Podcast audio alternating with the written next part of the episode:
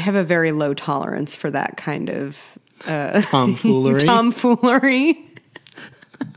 Even you don't a, like Mr. Bean? no, as a child, it gave me too much like anxiety oh because Oh God, he was messing up too much stuff, and I didn't like it. That is deeply on brand. Look, Jesus. he wasn't Christ. following the rules.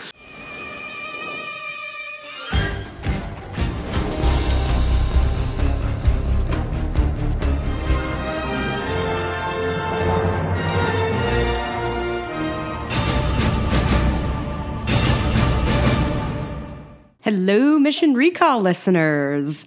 It's your hosts, Oriana Schwint, And Steve Parker's. and we are coming to you from the end of the first week of 2022. And general consensus is it sucks shit. So far, off to a bad start. uh, zero out of 10, cannot recommend. It's pretty, it's been pretty weird and oddly comforting to see literally every other person be like, wow, I want to wade into the sea. yeah, at least on like Twitter, which is where I spend most of my time. And like Twitter's always a pretty negative place, but Yeah. it does feel like the vibe, generally speaking, is oh. worse than usual. It is. And even I, I have some, I have like one or two friends who are offline. Congratulations.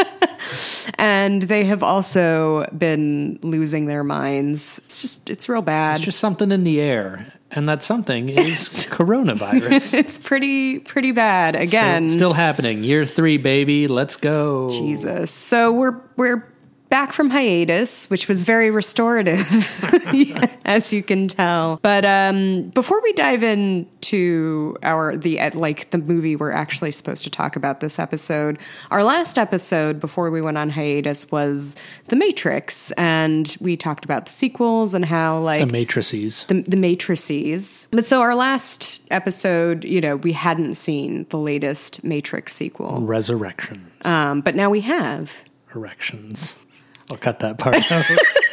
I don't think you should. I probably won't. So, you know, we thought we would update you guys on our thoughts about the Matrix Resurrections. What did you think, Steve? Drum roll.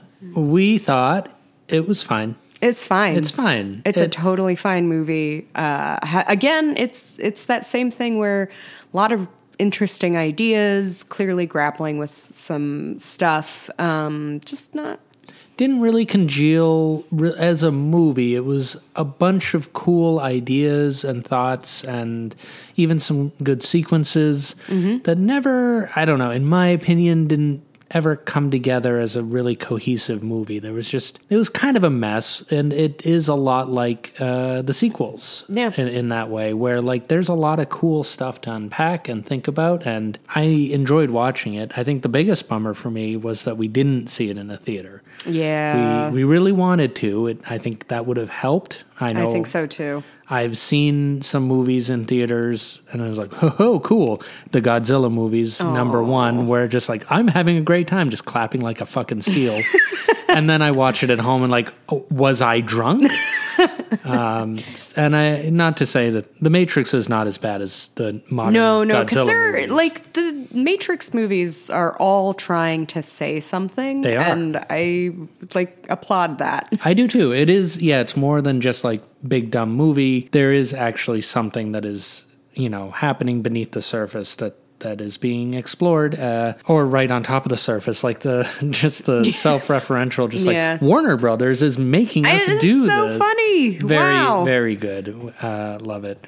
But yeah, you know, I don't know, a B. It was a B of a movie. yeah, I certainly. it wasn't the B movie by Jerry Oh Seinfeld. my goodness, which. The plot to that is insane. We're not going to go not into gonna get that, into the but uh, we don't have time for all that. Would actually be a pretty good podcast.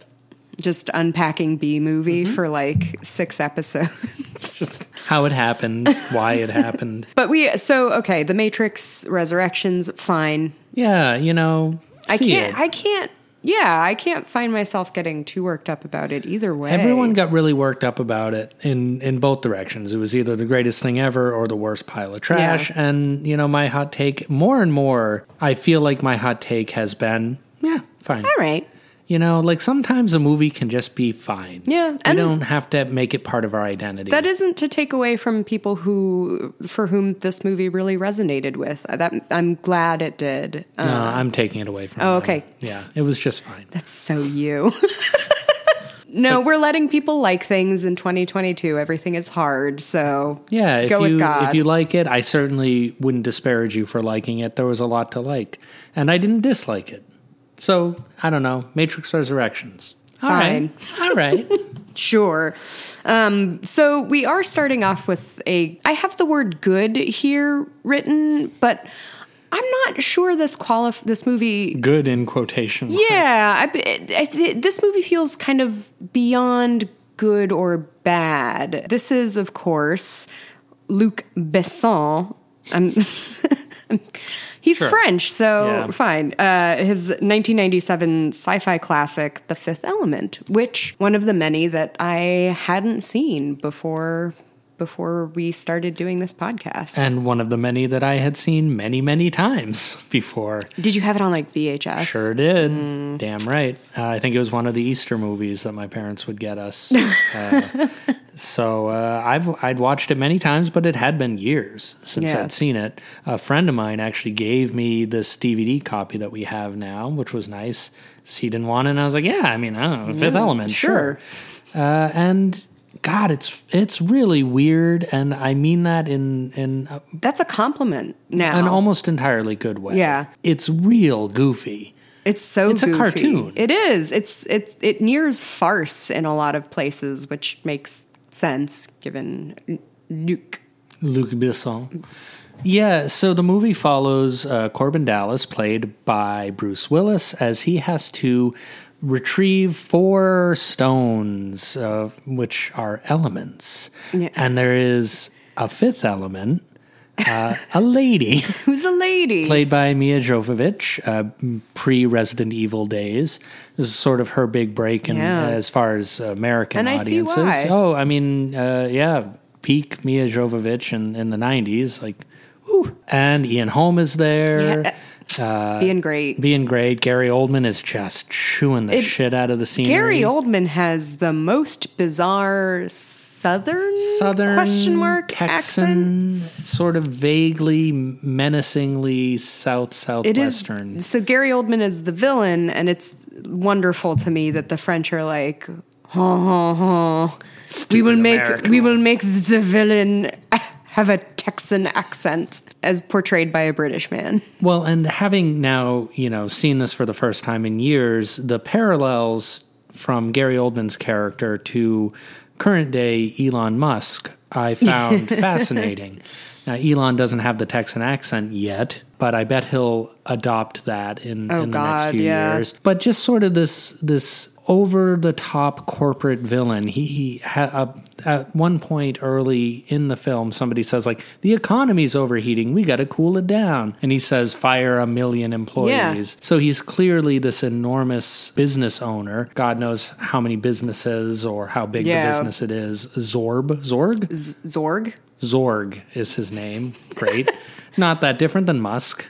Really. No. So he is trying to get the stones as well for vaguely evil purposes. Yeah, he wants to give. He wants to be the one to give them to the ancient evil that will use that, like because the stones combine with the fifth element to create a sky beam that will beam. defeat the ancient evil, which is like a planet that's It's sort of a planet guy. Yeah. it's a big planet, big and like planet. It, it that feels very kind of like 60s sci-fi very kind of Madeleine L'Engle type uh, villain which i i really appreciate Yeah, it doesn't really matter all that much kind of why. It also doesn't really make a whole lot of sense why Zorg would be doing this. He's already fabulously wealthy, so the money you wouldn't think would matter that much. It's unclear really why he's doing this. it's funny because he has a whole dialogue with ian holmes uh, ian holm is like the priest that is supposed to be the one to activate the four stones when the supreme being fifth element lady s- finally stops by and they defeat the e- Pops so that in. she pops on in so they can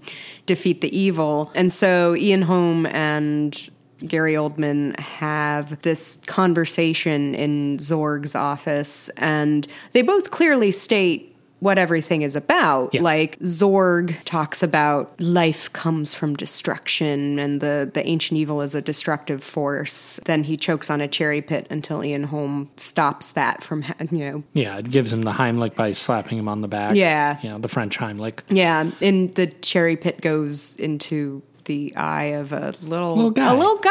I This don't even know little how to describe it. Uh, definitely watch this. It's worth. There's weird creature design. There's cool cost. The costumes are utterly insane in really interesting ways. Yeah, a lot of prosthetics, a lot of cool aliens, creatures, uh, Colors. just it's colorful. It's very funny that everything kind of sucks in Yeah. the future. That they really nailed Feels- that. Besides just the Musk guy, you've also got they go to JFK or the equivalent of JFK, and it's just filled with garbage. Which I mean, not long off, Yeah. honestly. Yeah, their whole big thing is like, oh, you've won uh, tickets to this paradise. paradise. You and get it's to a go to fucking paradise. carnival cruise. Yeah. It's a cruise ship. You go. You go at light speed to a different planet, to be in another ship that's just on the ocean, and, then that- it rises above. uh, It like goes into orbit. Yeah. So you can see the sunset, which like that's cool, I guess. But uh seems like a lot of work for a cruise ship. You could have probably just done that in the Pacific. I Yeah. don't know. It's all just kind of tacky and garish and they also kind of nailed I know uh so I was kind of reading up on the movie beforehand and Chris Tucker's performance was pretty uh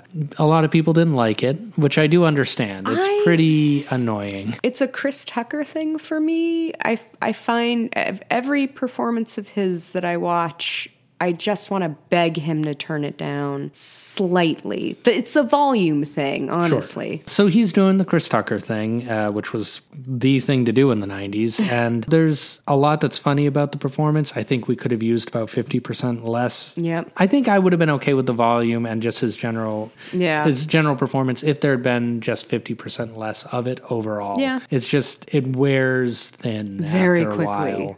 For me. Uh, for, or uh, almost immediately for, for you. But it also did kind of predict like influencers. It's sort of Yeah. got a TikTok vibe. I feel like there's a number of things that I feel like that performance and that character and the surroundings kind of had an influence on. Like, it very much feels like uh, Suzanne Collins had this in mind when she was writing The Hunger Games and those sequels because the capital people in those books and movies are all just Chris Tucker and the other people associated. Yeah, the Hunger Games thing is interesting. I hadn't really uh, connected those because I've only seen one of the movies. I mean, even the costumes kind of Yep. feel inspired by that vision of the future. Yeah, I can see that. It's just really frenetic. And what's interesting in rewatching this is I'd always thought of this movie as an action movie. I think that's how it was classified. There's not actually all that much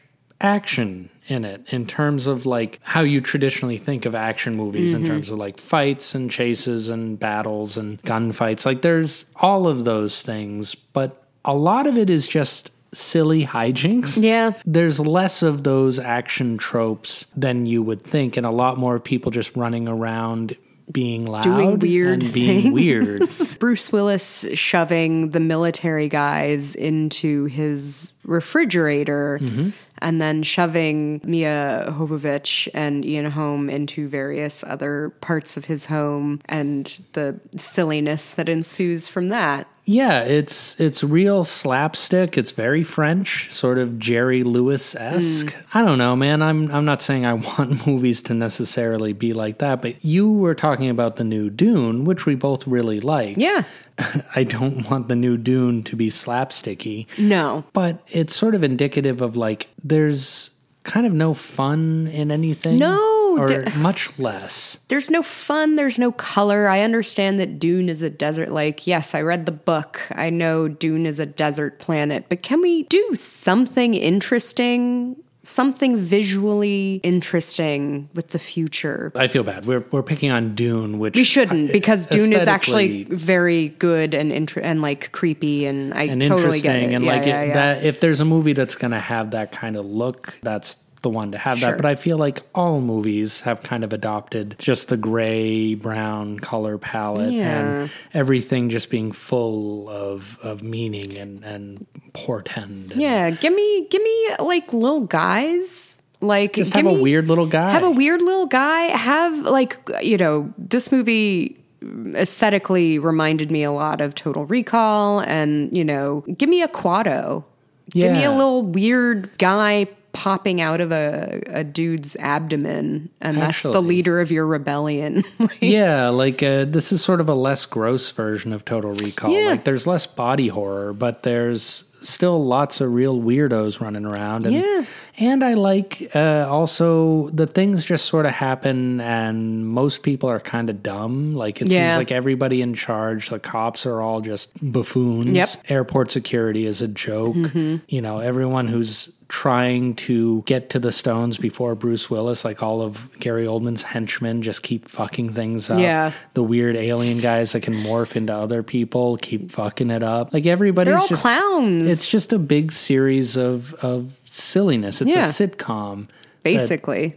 is in space and two hours long. two hours long and a kind of weird soundtrack there's there's some weird musical choices in this that again like i'm not even going to classify them as good or bad because i was like fascinating i don't really know what to think of this but like i'm not bored which is amazing I mean, I think my favorite, at least the thing that is most indicative of the music, that like best represents the music choices in this film is when our huge blue alien, which paging James Cameron, I guess, she's singing opera. And because why not Because why not? You go to space to listen to a giant alien sing opera.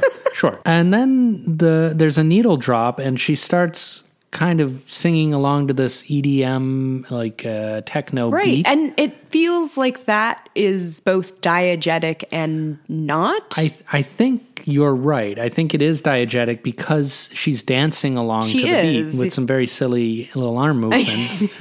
uh, so this huge dignified, off. yeah. Well, she's very tall, so it's amazing what you can pull off when you're tall. i wouldn't know I mean, either that scene for me sums up the whole movie because one thing Luc Besson does very well is this intercutting between different scenes all Mm, happening at the mm-hmm. same time and kind of cutting along to the music. It's like a music video. I actually don't know if he did music videos. He seems like seems he like he must must have yeah It's both indicative of the movie in the best and worst ways. Yeah. it's a weird It's- movie. It's so weird. I like how grimy everything is while still having color. Like that's it's the again total recall thing where Yeah. it feels like a very lived in world despite this it didn't look like it had an amazing budget necessarily. It had a decent budget. I think the problem is, at least with other Besson movies I've seen, I'm not sure he knows best how to spend his budget. uh, it looks kind of cheap in a lot of ways, while clearly still having plenty of money to throw at other things. I mean, it's got a hell of a cast, and That's true. That must have taken up. I mean, Bruce Willis was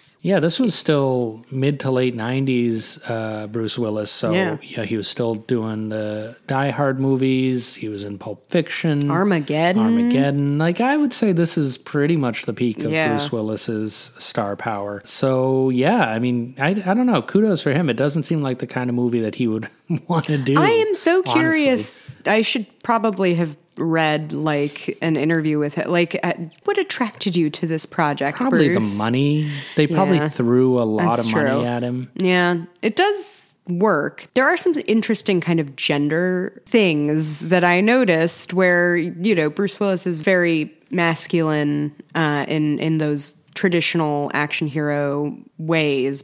And then everyone else who is like fairly ineffectual is not. And that's interesting to me. I don't know if it was super intentional or if it was just kind of a byproduct of the time. Chris Tucker is has a very like effeminate, kind of flamboyantly gay question, but he's not. He's not. He's gay, not. Or uh, he he feels weirdly ahead of his time. I think this is the French thing again. Yeah. Where there's this sort of androgynous bisexuality or Yeah. uh, Pansexuality. pansexuality. Like you know, there's a scene where he's just going down on a on a flight attendant. Yeah. which that's fun. That is fun. You know, so very sex positive. You could argue that he's sort of a stereotype, but he's also technically straight or at least bi. So, Right. I don't know. It's kind of an interesting, like, it's weirdly, it doesn't feel mocking. It doesn't feel like his character is there to necessarily be made fun of. I don't disagree like 100%, but I do feel as though he is there to provide a stark contrast to he is the like shrieking he kind of takes the place of the shrieking woman.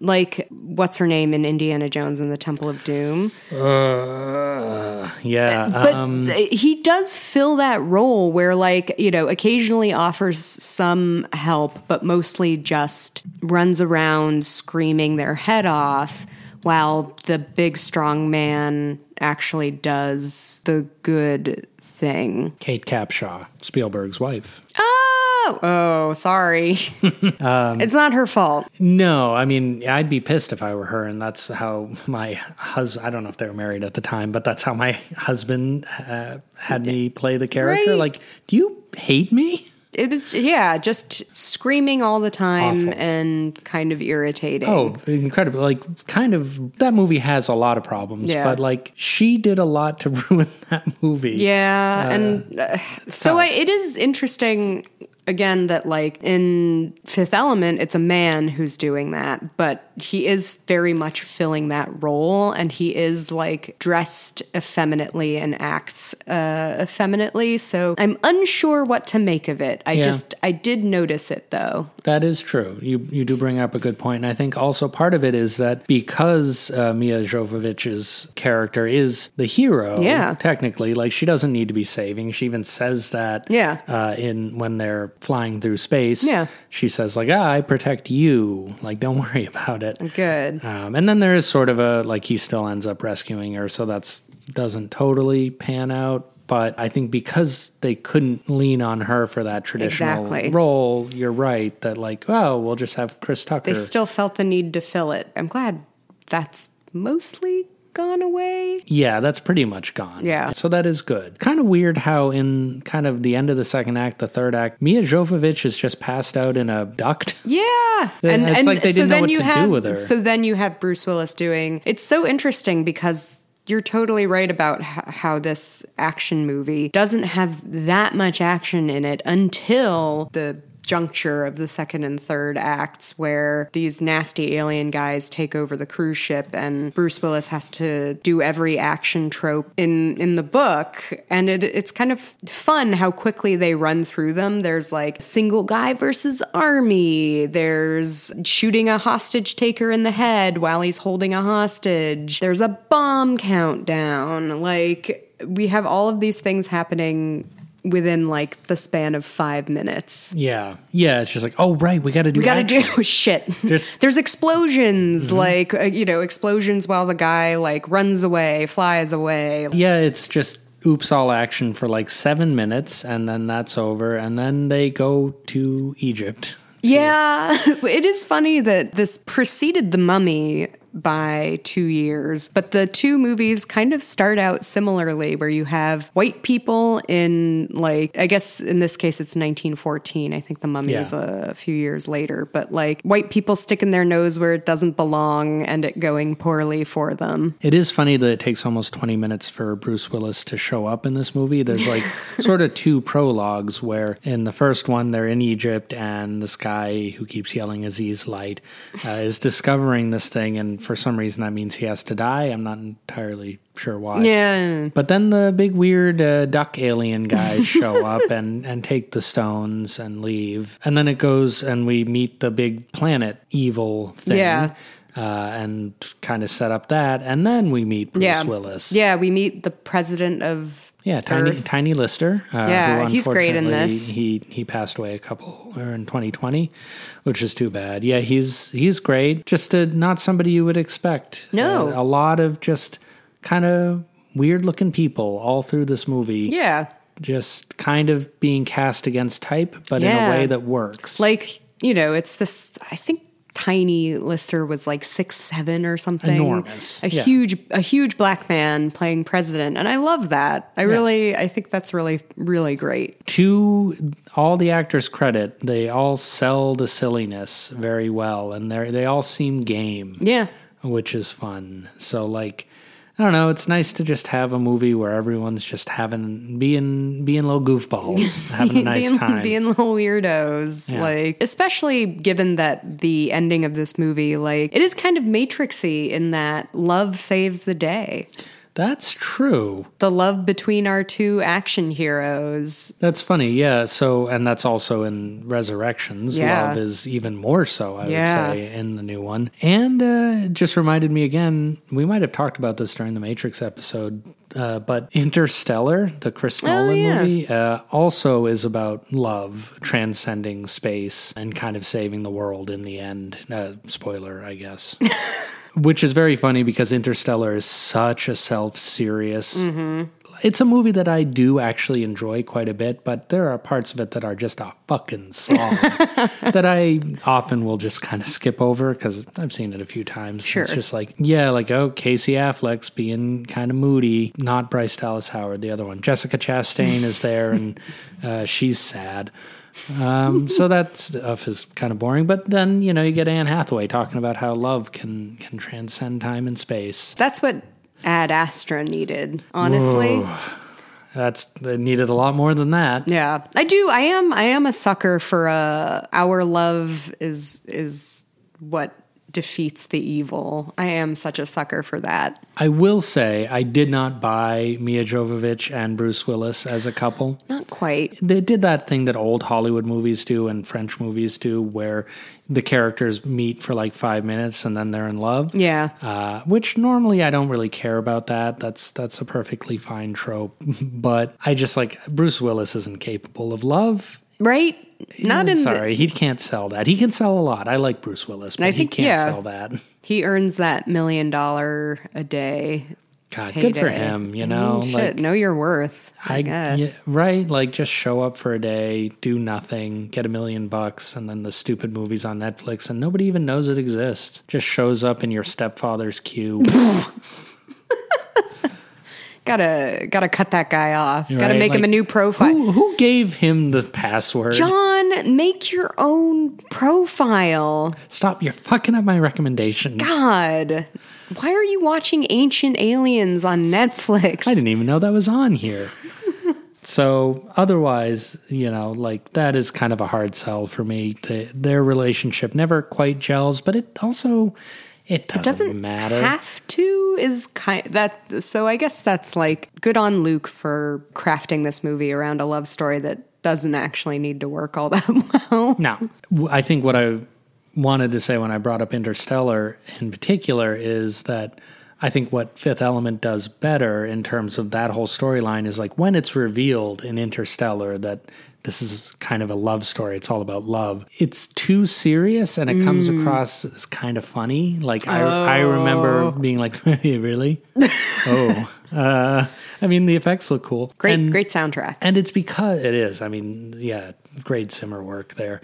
But like because the movie takes itself so seriously, trying to sell this idea of love as this connective tissue kind of doesn't work. Whereas Fifth Element and actually Matrix Resurrections don't take themselves that seriously. Yeah. Resurrections actually takes itself less seriously than the previous three movies, yeah I think. and which uh, goes a long way honestly So like having it just be kind of this silly love story works because the movie's not like giving you a lecture. It's just like come along for the fun. Some weird Yeah. shit happens. I don't know. It's about love. Whatever. All right. End credits. Let's Freeze frame. It ends on a freeze frame. It does Fifth end on a Element- I forgot frame. about that. Of the two of them boning in a weird tube. just like Who let them in there? Get them a hotel room. Why are they in the why tube? are they in the, well they they needed to, to rest heal or heal? I don't know. Yeah, but why not why weren't they in separate tubes for the sex. love Uh, love, I mean. So we don't have a comparison corner this week because what can you compare it to, really? they never did anything with this Which is interesting because it was it, it was kind of hard to find. I got conflicting reports on the box office. It looks like it made about like sixty three million in the U.S. I'm assuming that's uh, not counting inflation. Yeah. and maybe 260 million worldwide. I don't know if that's inflation adjusted or not. It did well. uh, but not like mind blowingly Yeah. good. This was the same year the Titanic came out, so Oh man, uh, it was. bad luck there. so I was looking up the box office, and it's fascinating what a year it was. Bean. Mr. Bean, the Mr. Oh Bean my movie. According again, this is where I got kind of the squiggly numbers, so take it with a grain of salt. According to Box Office Mojo, in 1997, after Titanic, the second highest grossing movie of the year was Bean, the Mr. Bean What? movie, at 251 million dollars, and you know Titanic made 1.8 billion, but. Uh, Titanic was a was a monster. But then it's like Men in Black, Jurassic Park: The Lost World, Liar Liar, Air Force One.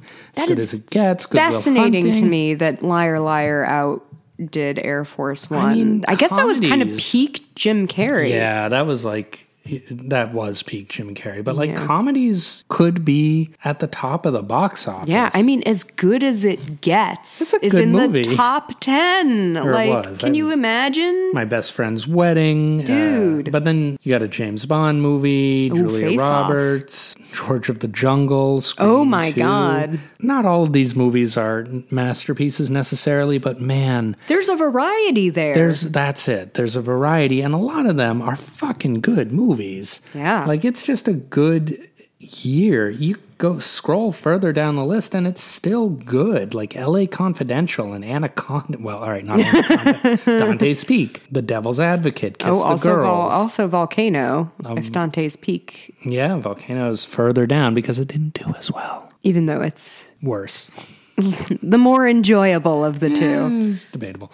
The Jackal, Starship Troopers, Austin Powers was I'm surprisingly far down That is list. surprisingly far down. It's number 38. Weird. Uh, Starship Troopers came out in '97. Yeah.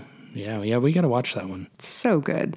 But it's just like the variety of movies, whereas fucking broken record, I know, but like, what, what, what are we doing? What are we doing? It's all the same. when was the last time like a comedy movie, like a like a good comedy? I, I don't know. Like Wedding Crashers, like oh Step Brothers, you Oh Role know, models.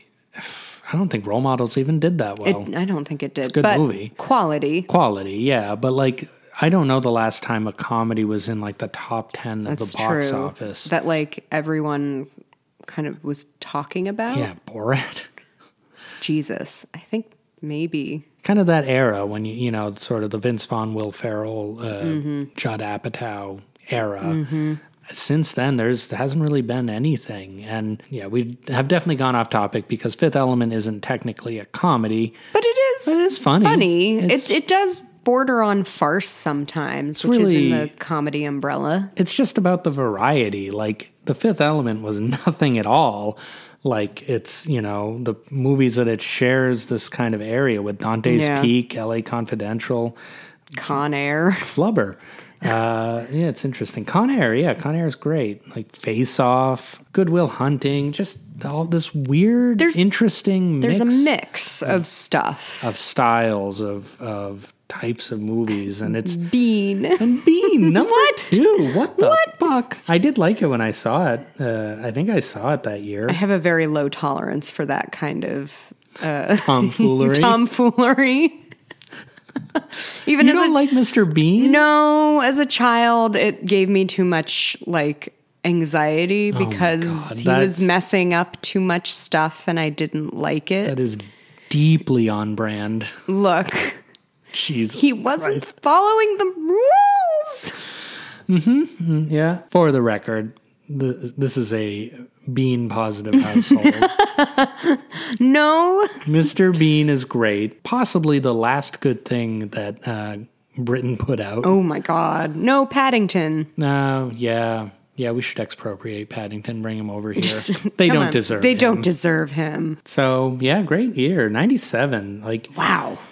I, I've often thought of 1999 as like my favorite year of the 90s for movies, but god damn, 97 might have it beat. A lot there.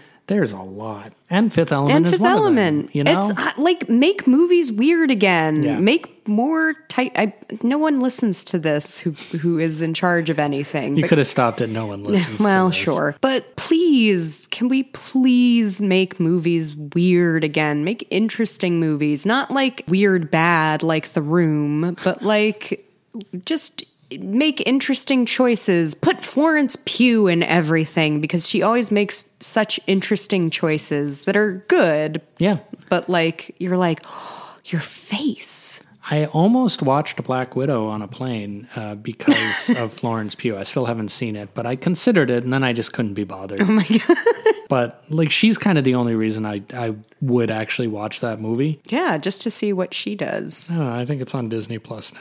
Yeah. Maybe I'll watch it. Nothing weird happens anywhere in movies anymore, or at least not in like the big action movies. It's either utterly rote, you're like, ah, yes, we are following this train of action, like, okay, all right, I see what's going to happen. Or if, like, they do deviate from some kind of formula, they do it poorly, and you're like, this is just, this doesn't make sense. This doesn't work. Well, uh, so while we were watching this, I was thinking about Wonder Woman 84 again, as I do every day. And that is, I think, a great example of making choices poorly. Like it's weird, but it's not intentionally weird. Right. And that's kind of the best you can get now. Like, I almost kind of like Wonder Woman 84 for just being so bafflingly awful.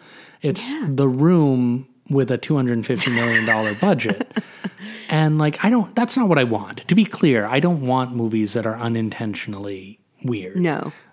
But that's all you've got now. Like the rare misfire where something is just genuinely baffling and you're kind of sitting there being like, I don't know what the fuck I'm watching. I don't know Yeah. what this And- is, but but, you- I am interested. You're in, you're interested and you talk about it for like For- months after. It's like a year ago that we saw that stupid movie. oh my god, yeah. And still, it still comes up. Yeah, it was Christmas of, of 2020. Wow.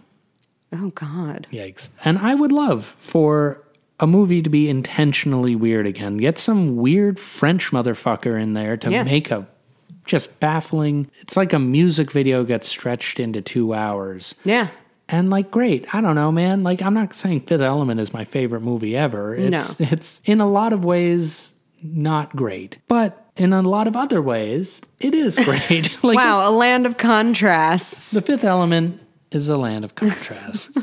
But it is. It is. It's beyond good or bad. It's it's simply it's interesting. Yeah, it's captivating. I, you're you're not bored by it. You're watching the You're whole thing. good you're just having a good time. time. You're having fun. You're going, "Oh, wait, what? It's campy and Why do they why why do they look like, you know, they're from a vampire movie?" Yeah, like some of the costume choices like utterly bizarre, but great. It's funny because they like kind of did dusters and they Yeah. kind of a similar Pinstripe dusters. Yeah, it's like almost like the Matrix in the aesthetic, but like goofy Matrix. Almost like well, Blade came out in Yeah. ninety nine, so like pre Blade, but very similar aesthetic Pre-Matrix. though. Yeah. It's like if Blade existed in the Who Framed Roger Rabbit world. Like all kind of cartoony Mm. Yeah. and a little weird. Yeah, just like more of that. I, Yeah. I'm I'm down to see that kind of shit.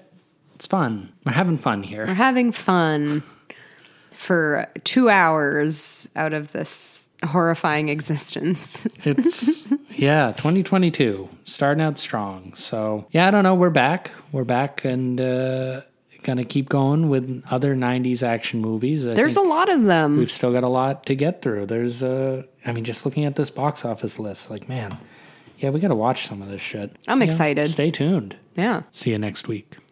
Nope. See you in a couple weeks.